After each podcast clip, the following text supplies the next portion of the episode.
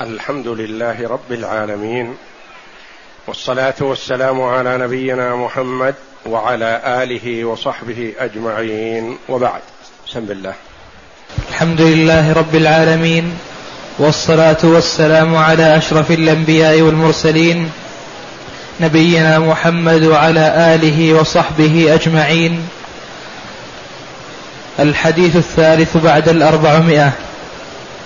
عن أبي أيوب الأنصاري رضي الله عنه قال قال رسول الله صلى الله عليه وسلم غدوة في سبيل الله أو روحة. الحديث الثاني الحديث الثاني بعد الأربعمائة. الحديث الثاني بعد الأربعمائة. عن أبي هريرة رضي الله عنه قال قال رسول الله صلى الله عليه وسلم ما من مكلوم يكلم في سبيل الله إلا جاء يوم القيامة وكلمه يدمى اللون لون الدم والريح ريح المسك. هذا الحديث عن أبي هريرة رضي الله عنه. قال قال رسول الله صلى الله عليه وسلم ما من مكلوم يكلم في سبيل الله. مكلوم بمعنى مجروح. فالكلم الجرح.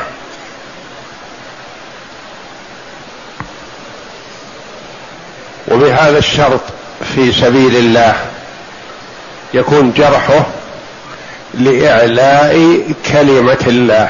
يعني خرج لإعلاء كلمة الله فجرح وهذا الجرح يكون دما فقط ويكون قاتل. يجرح يكلم في سبيل الله يكون دم يخرج منه في سبيل الله سواء كان قضى على نفسه أو جرحه مع عضو من أعضائه. إلا جاء يوم القيامة بعدما يبعث الله جل وعلا الخلائق ويحشر الناس يأتي كل بما مات عليه. كما قال جل وعلا الذين يأكلون الربا لا يقومون إلا كما يقوم الذي يتخبطه الشيطان من المس. ذلك بأنهم قالوا إنما البيع مثل الربا وأحل الله البيع وحرم الربا. فمن جاءه موعظة من ربه فانتهى فله ما سلف وأمره إلى الله. ومن عاد فأولئك أصحاب النار هم فيها خالدون. الآيات. يأتي المرابي يوم القيامة بطنه كالبيت العظيم. يثقل عليه حمله. يمشي ويسقط. يمشي ويسقط. كالمصروع كالذي به مس من الجن. الذي به مس من الجن ما يمشي معتدل فكذلك آكل الربا فضيحة له أمام الناس كلهم بأن هذا آكل للربا يعرفه كل من مر عليه.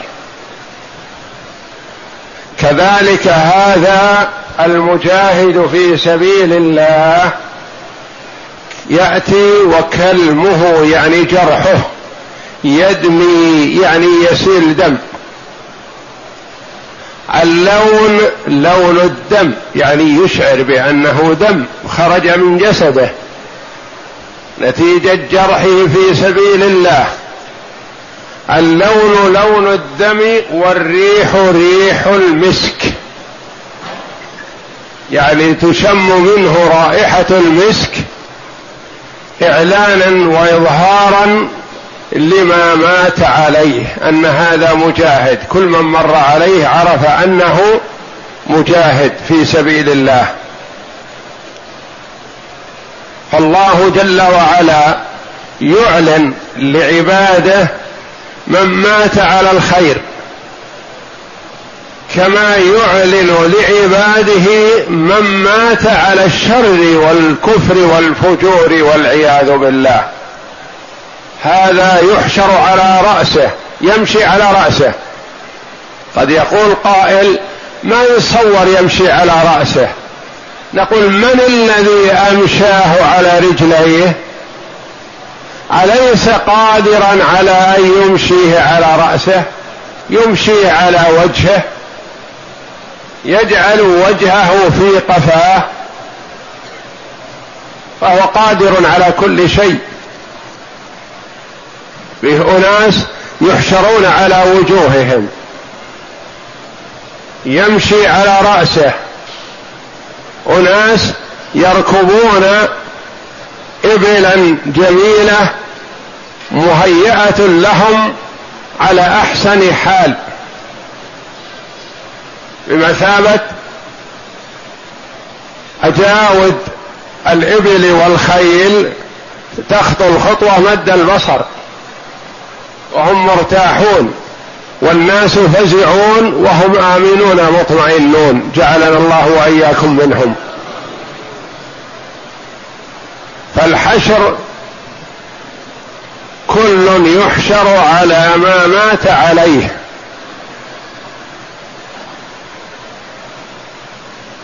فهذا الشهيد يسيل دمه. لكن ليس بدم نجس بل دم رائحته كرائحة المسك. ولعل في تشبيه صلى الله عليه وسلم الدم برائحة المسك غير أن أنواع الأطياب المشابهة الأخرى لحكمة والله أعلم. لأن المسك أصله فرث ودم. يقال أنه أوله منتن الرائحة. ما يستطيع أحد يقرب منه من من خبث رائحته.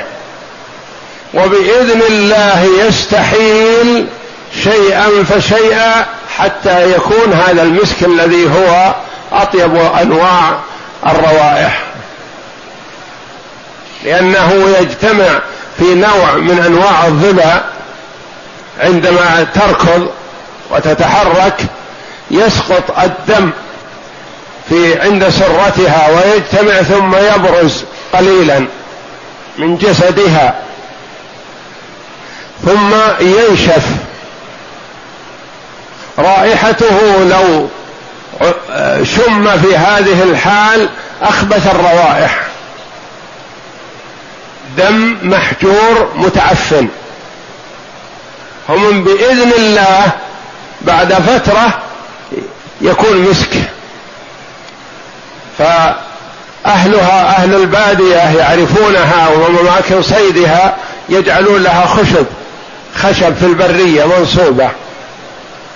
تأتي تتحكك توجس الحكة في هذا الساقط النازل تأتي تتحكك على هذا العمود الخشبي ثم ينزل.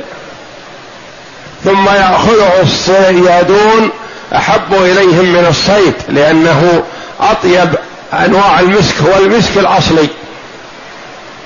أصله الدم من دم الغزال. فكذلك هنا والله أعلم شبه النبي صلى الله عليه وسلم دم الشهيد المجاهد في سبيل الله هو دم والدم رائحة كريهة في العادة. بسبب العمل الصالح حوله الله جل وعلا من رائحة الدم ونتن الدم إلى رائحة المسك. وهذا الحديث فيه الترغيب في الجهاد في سبيل الله بهذا الشرط لإعلاء كلمة الله.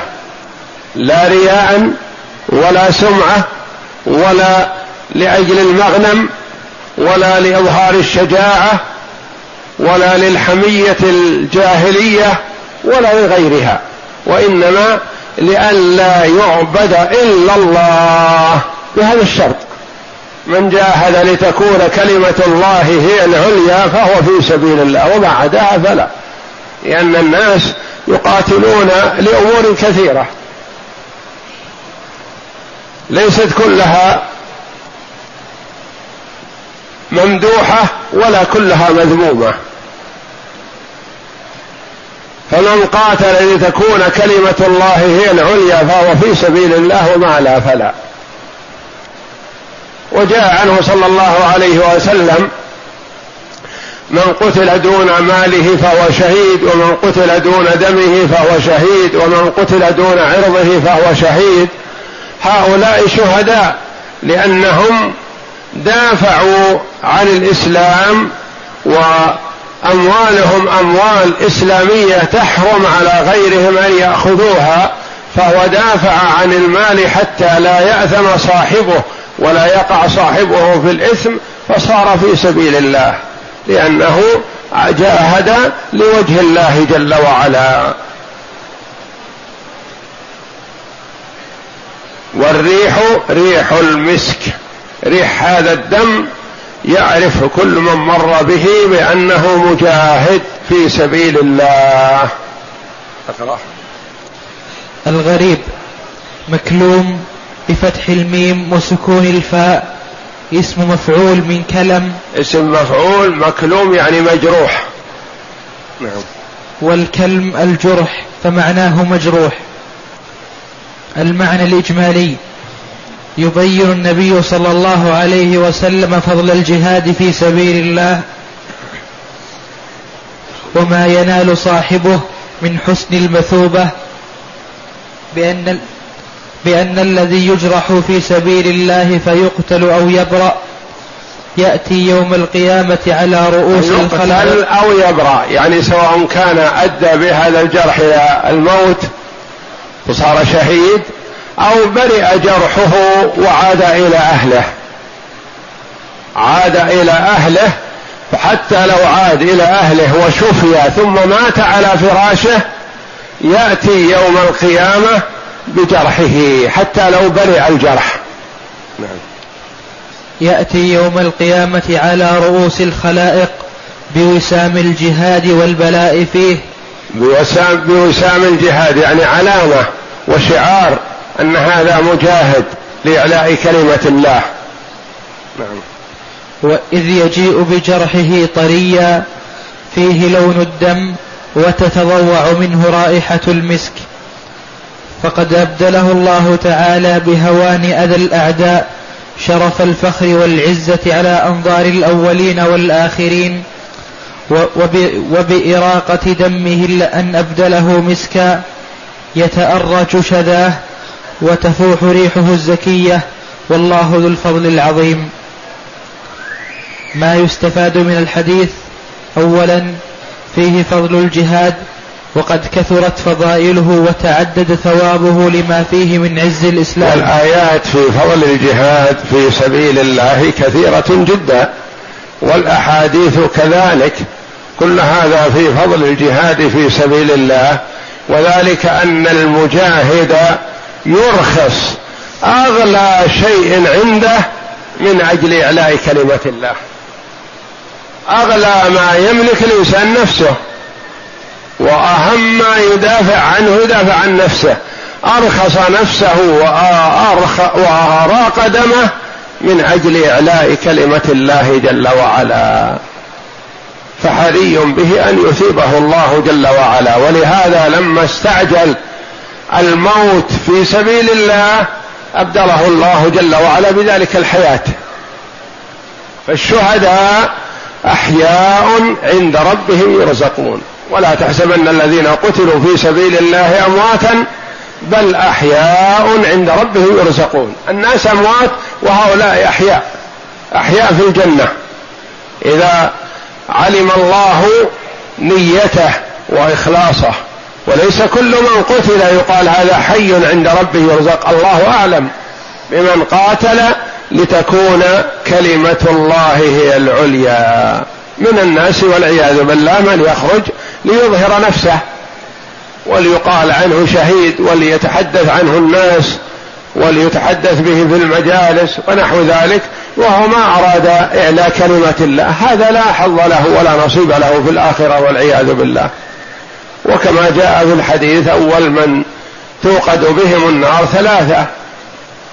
مجاهد يظهر جاهد لإعلاء كلمة الله. وقارئ عالم ومنفق. غني. المنفق أنفق يزعم أنه في سبيل الله وما أراد ذلك وإنما أراد أن يتحدث عنه أنه محسن ومتصدق والمحسن الكبير وكذا ذي الفضل إلى آخره. والقارئ قرأ وعلم رياء وسمعة لأجل أن يمدح بهذا ويثنى عليه ويقال قارئ ويقال فقيه ويقال عالم ونحو ذلك. هذا حظه من فعله. يأخذه بالدنيا فقط ولا نصيب له في الآخرة. والذي خرج ظاهره للجهاد في سبيل الله وهو أراد أمرا آخر إما المغنم وإما الذكر وإما الثناء عليه عند الناس وإما ليبرز شجاعته ونحو ذلك. هؤلاء الثلاثة والعياذ بالله هم أول من تسعر بهم النار يوم القيامة. فالأمور ليست بالظواهر وإنما هي بالحقائق لأن الله جل وعلا يعلم ما في القلوب. ولقد خلقنا الإنسان ونعلم ما توسوس به نفسه ونحن أقرب إليه من حبل الوريد. والله أعلم بمن يجاهد في سبيله. نعم. ثانيا فضل الشهادة في سبيل الله وكيف يجازى صاحبها وفيه فضل الجراحة في سبيل الله فهي أثر من طاعته ومجاهدة أعدائه. ثالثا هذا الفضل والفخر الذي يتميز به المجروح يوم القيامة. والله أعلم وصلى الله وسلم وبارك على عبده ورسول نبينا محمد وعلى آله وصحبه أجمعين.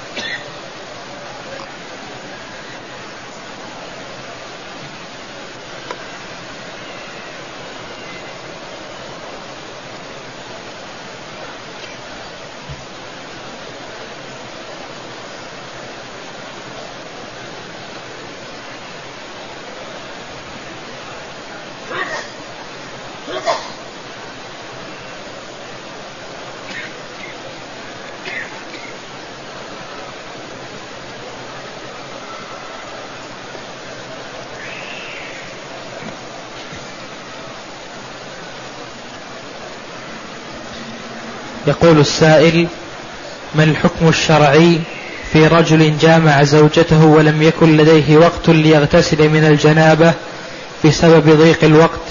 فإذا اغتسل سيخرج وقت الصلاة فغسل ذكره أي استنجى وصلى فماذا عليه وكيف التصرف الصحيح في هذه الحالة؟ الواجب عليه الاغتسال حتى ولو خرج الوقت. لأنه مشتغل بشرط من شروط الصلاة وهو الطهارة. فصلاته في هذه الحال بدون اغتسال غير صحيحة ولا يجوز له ذلك بل هذا من العبث ومن الفعل المحرم والاستخفاف بالصلاة. هو يشعر بأنه من اهتمامه بالصلاة ليصليها قبل خروج الوقت وليس كذلك بل عليه أن يغتسل ثم يؤدي الصلاة ولو خرج الوقت. إذا ك... وهو على حسب حاله. إن كان معذور في تأخره في الاغتسال حتى خرج الوقت فلا إثم عليه والحمد لله. والنبي صلى الله عليه وسلم صلى صلاة الفجر بالصحابة رضي الله عنهم بعدما أيقظهم حر الشمس. أيقظهم حر الشمس وهم لم يصلوا الفجر. فهم معذورون في هذا. والنبي صلى الله عليه وسلم وكل الأمر إلى أحد الصحابة ليوقظهم لأنهم عرسوا من آخر الليل يعني ناموا ونزلوا من سيرهم في آخر الليل فخشي النبي صلى الله عليه وسلم أن يغلبهم النوم عن صلاة الفجر. فقال النبي صلى الله عليه وسلم لأحد الصحابة من يحرسنا الليلة قال أحدهم أنا يا رسول الله. نذر نفسه ليكون مستيقظا يوقظ الرسول صلى الله عليه وسلم والصحابة لصلاة الفجر. فنام الرسول صلى الله عليه وسلم والصحابة وجلس الرجل الحارس يصلي. يصلي حتى في نيته على أنه سيصلي حتى يطلع الفجر ثم يوقظ النبي صلى الله عليه وسلم والصحابة رضي الله عنهم. فصلى ما شاء الله ثم غلبه النوم ونام وهو جالس. فنام الجميع لحكمة يريدها الله جل وعلا ليظهر التشريع. فلم يستيقظوا إلا بحر الشمس فقاموا وأمر النبي صلى الله عليه وسلم بالرحيل من هذا المكان لأنه مكان غير مبارك مكان فيه شيطان. فارتحلوا وتوضأوا وأمر صلى الله عليه وسلم المؤذن فأذن وأقيمت الصلاة وصلى. بعدما ارتفعت الشمس. فالرجل إذا كان معذور بتأخير الصلاة فلا إثم عليه والحمد لله. لكن بعض الناس ينام ويظن أن النوم مطلقا عذر وليس بكذلك. ليس مطلقا عذر وإنما هو عذر إذا أخذ المرء بالاحتياطات اللازمة. اولا ما يتأخر في النوم إلا لحاجة وضرورة. ثانيا يكلف من يوقظه ويتخذ الوسائل الموقظة كالمنبهة كالساعة أو الجرس أو طرق الباب من قبل الجيران أو المنادات أو يكلف أحد أهل البيت بأن يبقى مستيقظا حتى يوقظ من في البيت لصلاة الفجر وهكذا. فهم إذا اتخذ الاحتياطات اللازمة ثم غلبه النوم. حينئذ يكون معذور والحمد لله. متى ما استيقظ إن كان عليه جنابة يغتسل وإن لم يكن عليه جنابة توضأ وصلى.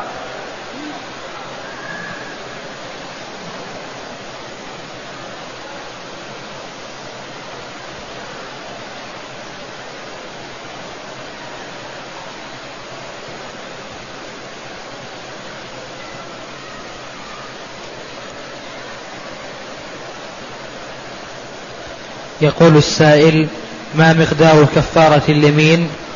وهل يجزئ نفر رز مطبوخ مع نصف دجاجة لكل مسكين؟ نعم يكفي إطعام مسكين. كفارة الكفارة إطعام مسكين. إذا كانت كفارة يمين إطعام عشرة مساكين. إذا كانت كفارة مثلا آه، جماع في نهار رمضان ظهار غير ذلك من الكفارات التي تدخلها آه، يدخلها الإطعام إطعام ستين مسكين. إذا كان عن صيام رمضان إطعام ثلاثين مسكين كما جاء أن أنس بن مالك رضي الله عنه لما كبر وتجاوز المئة رضي الله عنه وذهنه وعقله باق كان إذا دخل رمضان في السنتين الأخيرتين من عمره ما يستطيع الصيام. فكان يجمع ثلاثين مسكينا فيطعمهم طعاما يشبعهم ويفطر سائر الشهر رضي الله عنه. فمثلا إذا كان عليه طعام عشرة مساكين جمع عشرة مساكين وأطعمهم في بيته طعاما يشبعهم أو أطعمهم في المطعم. أو أحضر لهم طعاما جاهزا يأكلونه وهم في حاجة إليه ما يعطيهم طعام وقد تغدوا أو تعشوا فيفسد عليهم يلزم أن يكون مؤديا للحاجة يعني يكون مشبعا لهم في حال حاجتهم إليه فيطعمهم طعاما يشبعهم ويكفي هذا والحمد لله. وإن أعطى كل مسكين نصف الصاع من قوت البلد فلا بأس فهذا حسن. يعطي كل مسكين نصف الصاع يعني قرابة كيلو ونصف خمسة عشر كيلو لعشرة مساكين. فإذا كان في البيت مثلا الأب والأم وأربعة أو خمسة أو ستة أو سبعة أطفال فهكذا عدد حسب عدد رؤوسهم.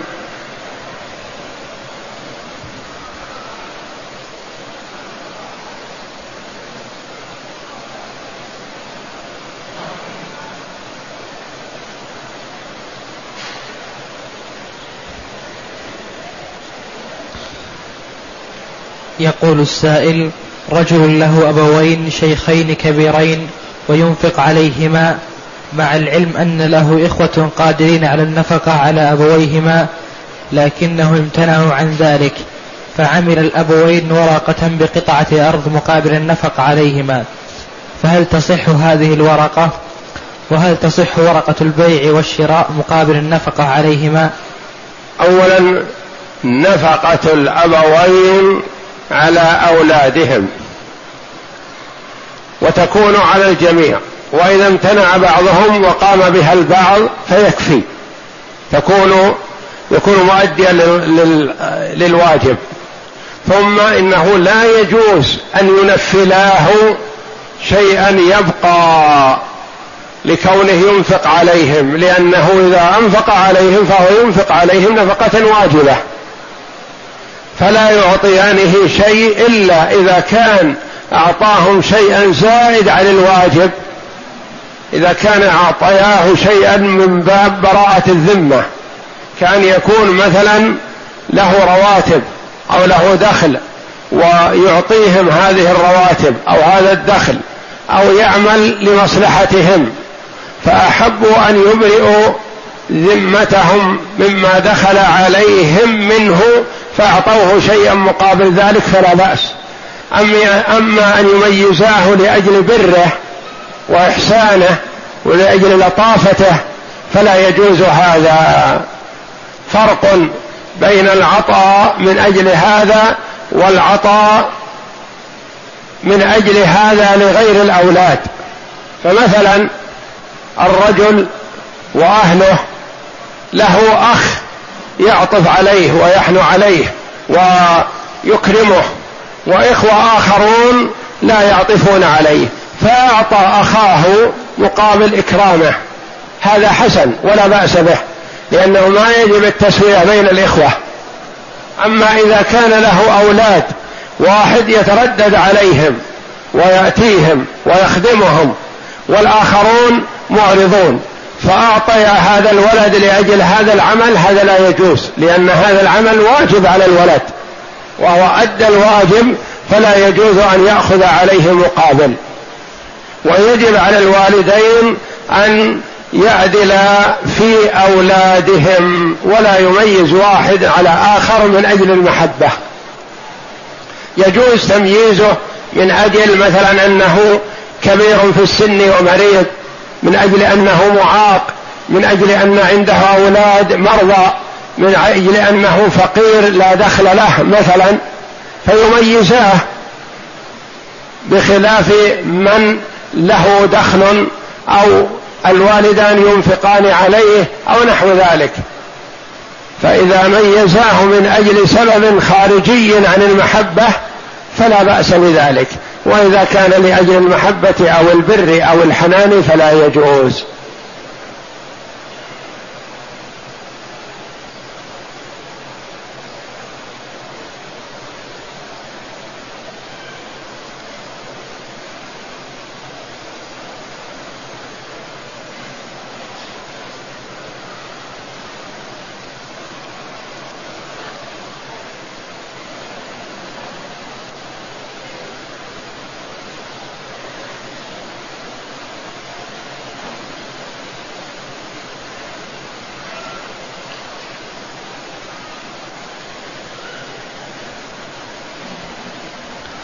يقول السائل هناك امرأة تدور في بيوت العزاء وتلقي محاضرة عن النساء وتقول ما يلي.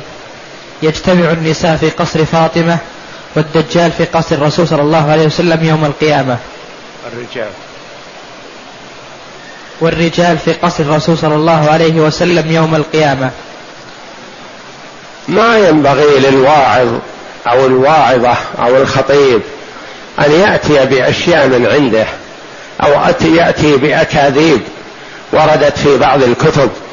يجب على المسلم الذي يريد الوعظ والإرشاد وتوجيه الناس أن يتقيد بالآيات القرآنية والأحاديث الصحيحة النبوية الواردة عن النبي صلى الله عليه وسلم وما ورد عن السلف الصالح رحمة الله عليهم. ولا يجوز للمسلم أن يأتي بأكاذيب من باب الترغيب. يقول أنا أراقب الناس في الخير. هذا أنا أعرف إنه مو صحيح لكن من باب الترغيب نقول لا يا أخي لا تكذب على الناس في الترغيب ولا يجوز لك أن تكذب عليهم في الترهيب. وأن يبين سنة رسول الله صلى الله عليه وسلم وما ورد فيها ولا يكذب على الناس ترغيبا لهم. أو يكذب على الناس تخويفا وترهيبا لهم لا ما يجوز له هذا. والواجب على المسلم والمسلمة أن يتقيد بما جاء في كتاب الله وسنة رسوله صلى الله عليه وسلم وما ورد عن السلف الصالح. ولا يصور للناس أكاذيب يغرهم بها وهي لا أصل لها ولا صحة لها.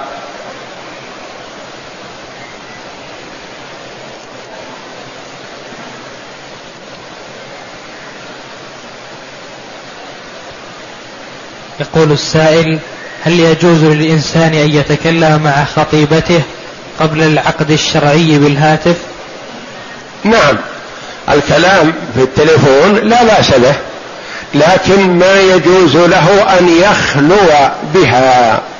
يجوز أن يراها مما يرغبه في الإقدام عليها إذا كان لا يعرفها. فيراها مرة ويكون بحضور وأحد أوليائها أو أمها أو أخواتها أو نحو ذلك بدون خلوه وأما المكالمة في التليفون فلا بأس بها لأنه يكلمها وتكلمه ولا حرج في هذا والحمد لله.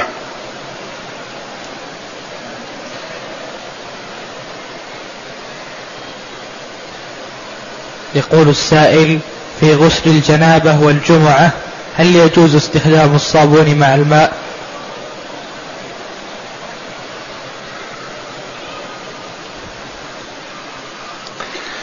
نعم يجوز أن يغسل بالماء والصابون.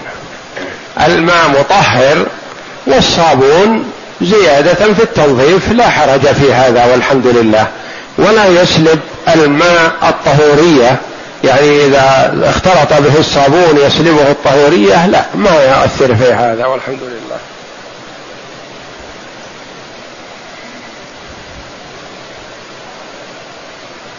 يقول السائل اقتتل أخوين فقتل أحدهما الآخر فسامح أبوهما وامتنعت والدتهما فزاد القاتل عصيانا وعقوقا وعتوا فهل يحق للوالد أن ينقض المسامحة ويقتص لولده المقتول؟ اولا يحرم على المسلمين أن يقتتلا مع صفة الإسلام وخاصة إذا كانا أخوين فيجتمع مع الاعتداء على المسلم قطيعة الرحم. وعقوق الوالدين وغير ذلك من الآثام التي تجتمع. ثم إذا سامح واحد من الورثة القاتل سقطت المطالبة بالقصاص وبقي المطالبة بالدية. فإذا سامح الأب مثلا ابنه عن القصاص لقتله لابنه الآخر سقط طلبوا القصاص حتى لو لم تسامح الأم ولم يسامح غيرها. فإذا سامح أحد ولو جزء قليل من ما يستحق من دم المقتول فإنه يسقط القصاص حينئذ. لو كان ورثة الدم مثلا سبعون رجل كان يكون لعصبة متفرقين. واحد من السبعين سامح تنازل عن القصاص عن طلب القصاص يسقط القصاص حينئذ. أما إذا كان قتل الأخ لأخيه من باب الغيلة فهذا لا ينظر فيه لمسامحة الأب ولا لعدم مسامحة الأم ولا لأي أمر آخر وإنما يجب قتله لحق الله تعالى. لأن قتل الغيله حد والقتل عمدا عدوانا مجاهرة حق للورثة قصاص. فإذا قتله مثلا عمدا عدوانا مجاهرة فهذا يرجع إلى الورثة. إذا سمحوا سقط القصاص. أما إذا قتله غيلة كأن يكون ختله أو غرر به حتى قتله أو قتله وهو نائم أو نحو ذلك فهذا قتل غيلة يجب فيه إقامة الحد لأنه حق لله تعالى.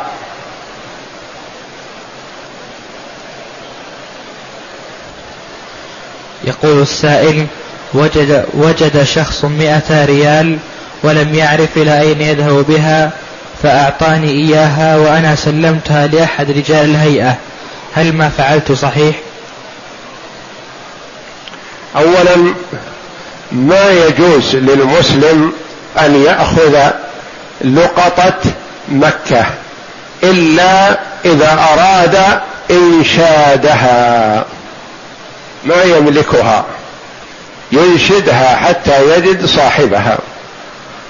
فاذا الأولى للإنسان في مكة أن لا يأخذ اللقطة يتركها مكانها.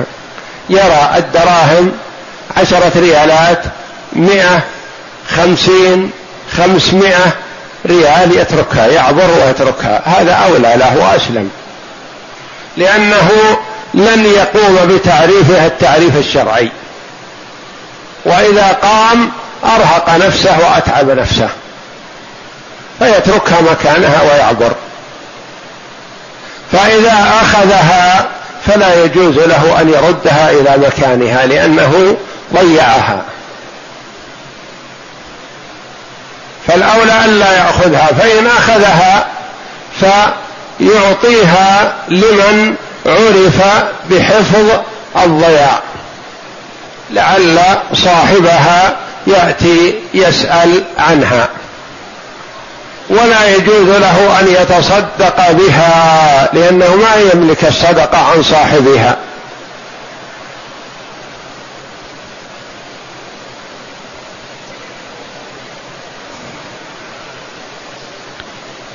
يقول السائل في كفارة جماع المرأة في رمضان هل للمرأة صيام شهرين؟ ولكن ماذا عن الدورة الشهرية؟ الكفارة في جماع في نهار رمضان للصائم والصائمة هي عتق رقبة. فإن لم يجد فصيام شهرين متتابعين.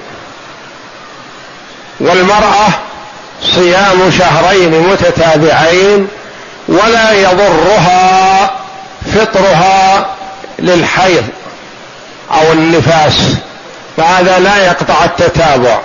لأن هذا لا خيار لها فيه.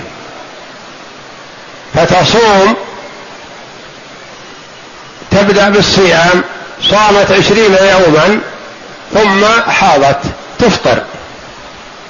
فيوم طهرها تلزم وتصوم. فإن صامت من أول النهار من الفجر تحتسب ذلك اليوم وإن لم تلزم إلا في أثناء النهار فلا تحتسب ذلك اليوم شأنها شأن صيام رمضان. ثم تقضي الأيام التي أفطرتها لحيضها باستمرار مواصلة. يعني الحيض ما يقطع التتابع. إذا كان على المرأة كفارة بالصيام لقتل خطأ مثلا أو لجماع في نهار رمضان فإنها حينئذ تواصل الصيام وتفطر أيام الحيض. ومثل ذلك أيام النفاس فإذا طهرت واصلت ويكون صيامها بمعدل ستين يوما متوالية.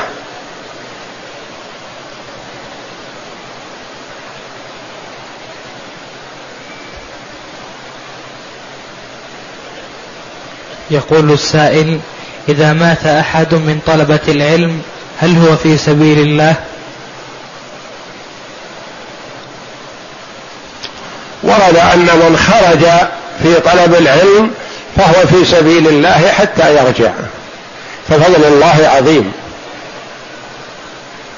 وطلب العلم كما قال بعض السلف لا يعدله شيء لمن صحت نيته. من طلب العلم للعلم فثوابه عظيم عند الله جل وعلا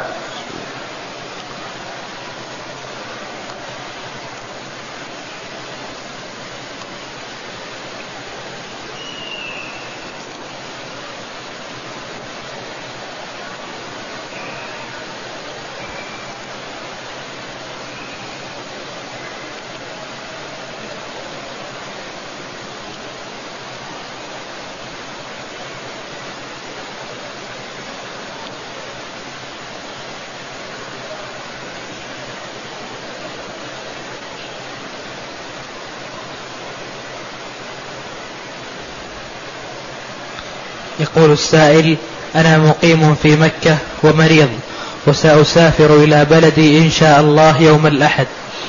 هل يجوز أن أطوف السبت ليلا علما بأنني سأسافر بعد دوامي بحوالي سبع أو ثمان ساعات أو أكثر؟ إذا أردت أن تودع فليكن طواف الوداع أقرب وقت تستطيعه إلى السفر.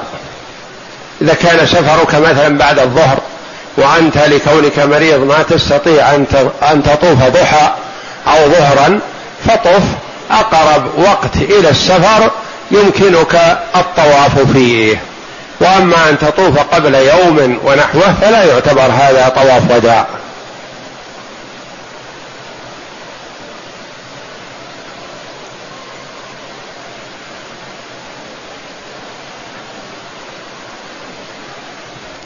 يقول السائل الرسول صلى الله عليه وسلم اسمه محمد وبالقرآن اسمه أحمد. هل هو بمقصد اسم التفضيل أحمد؟ هو له أسماء كثيرة عليه الصلاة والسلام. أسماؤه كثيرة عليه الصلاة والسلام وهذا لفضله عليه الصلاة والسلام. وكلما كثرت الأسماء فهو دليل الفضل. كذلك مكة أسماؤها كثيرة لفضلها على سائر البقاع.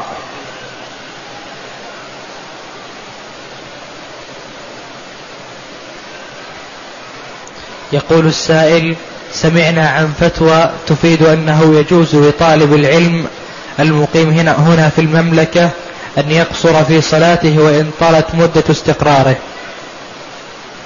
هذا تلاعب وعبث يأتي لطلب العلم في مكة مثلا ثم يقصر الصلاة ما عد الصلاة الواجبة عليه. خاصة إذا كان مقيم لأن الله جل وعلا رتب وبين أحكام السفر على سنة في سنة رسول الله صلى الله عليه وسلم. فإذا كان الرجل ينوي الإقامة أكثر من أربعة أيام فما ينبغي له أن يقصر وإن كان في المسألة خلاف.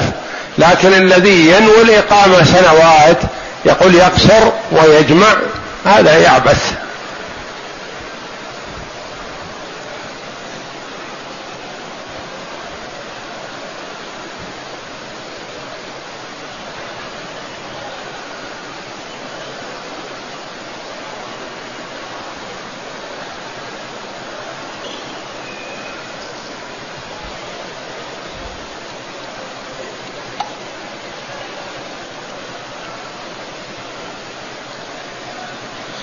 يقول السائل قدمت من الرياض معار إلى إحدى الدوائر الحكومية في مكة لمدة سنة وأربعة أشهر ولم يبقى منها إلا أيام معدودة فهل علي طواف وداع قبيل السفر؟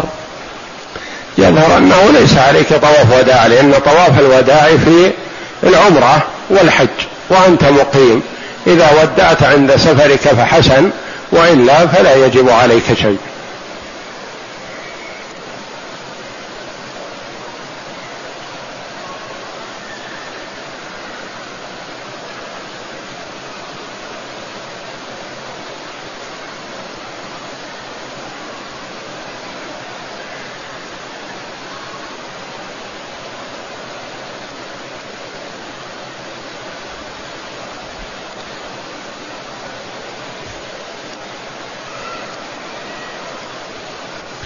يقول السائل هل يصح الطواف والسعي بلبس المخيط في التطوع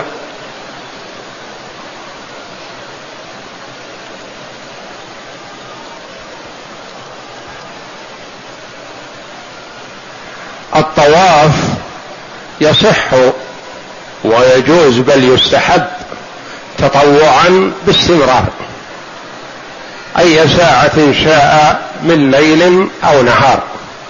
وأما السعي فلا يشرع تطوعا وإنما هو ركن من أركان العمرة سبعة أشواط وركن من أركان الحج سبعة أشواط وما عدا هذا فلا يشرع لأن السعي بغير الحج والعمرة يعتبر نوع من العبث وما ينبغي للإنسان أن يفعله وإنما يطوف بالبيت أي ساعة شاء من ليل أو نهار تطوعا.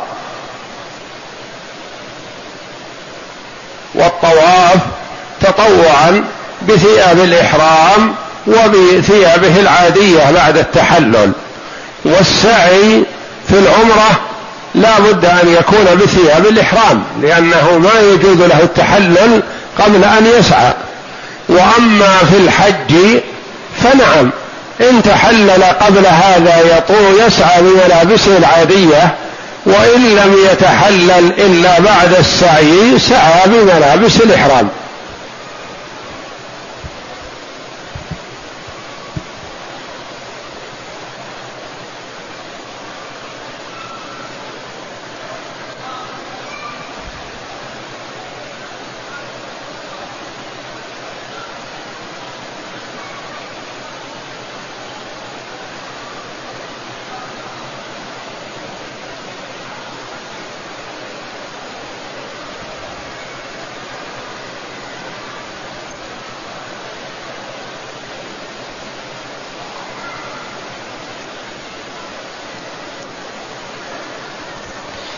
تقول السائلة وضعت قبل رمضان بثلاثة أيام وأفطرت في شهر رمضان خمسة عشر يوما وصمت بعد ذلك باقي الشهر ثم صمت عشرة أيام بعد رمضان وحتى الآن يوجد علي ستة أيام لم أصمهن.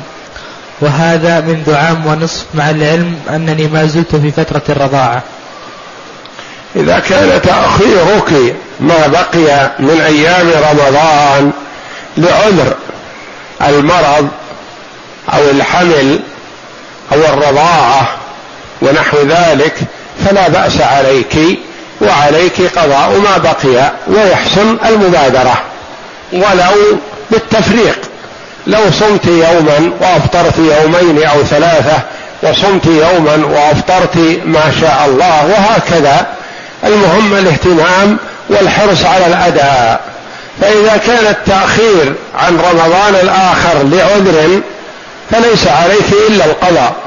وإن كان التأخير هذا لغير عذر وإنما من باب التساهل فعليك مع القضاء إطعام مسكين عن كل يوم أخرت قضاءه إلى ما بعد رمضان آخر.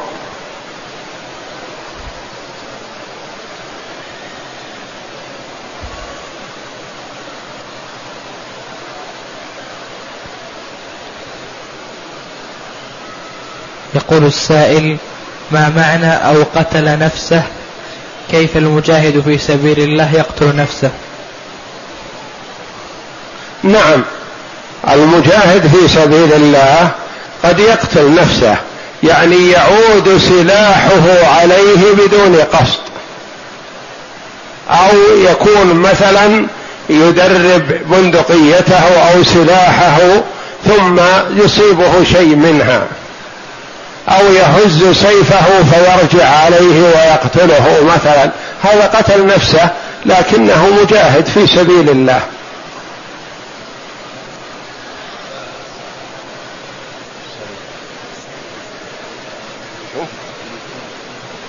ما أدري اكتب اكتب اللي عندك أعطني إياه.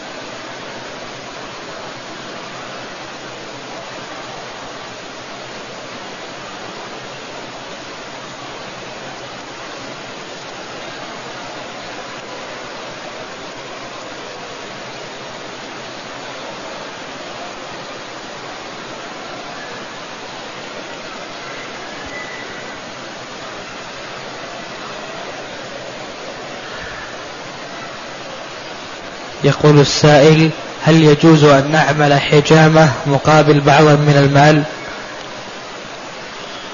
من حيث الجواز يجوز. إلا أن كسب الحجام خبيث. الكسب خبيث. وإلا من حيث الجواز يجوز. النبي صلى الله عليه وسلم احتجم وأعطى الحجام أجره. يعني أعطاه أجرة الحجامة وقال عليه الصلاة والسلام كسب الحجام خبيث فهو مهنة رميلة وخسيسة ينبغي للمسلم أن يترفع عنها وإذا احتاج إليها فلا حرج عليه الكسب ليس بحرام.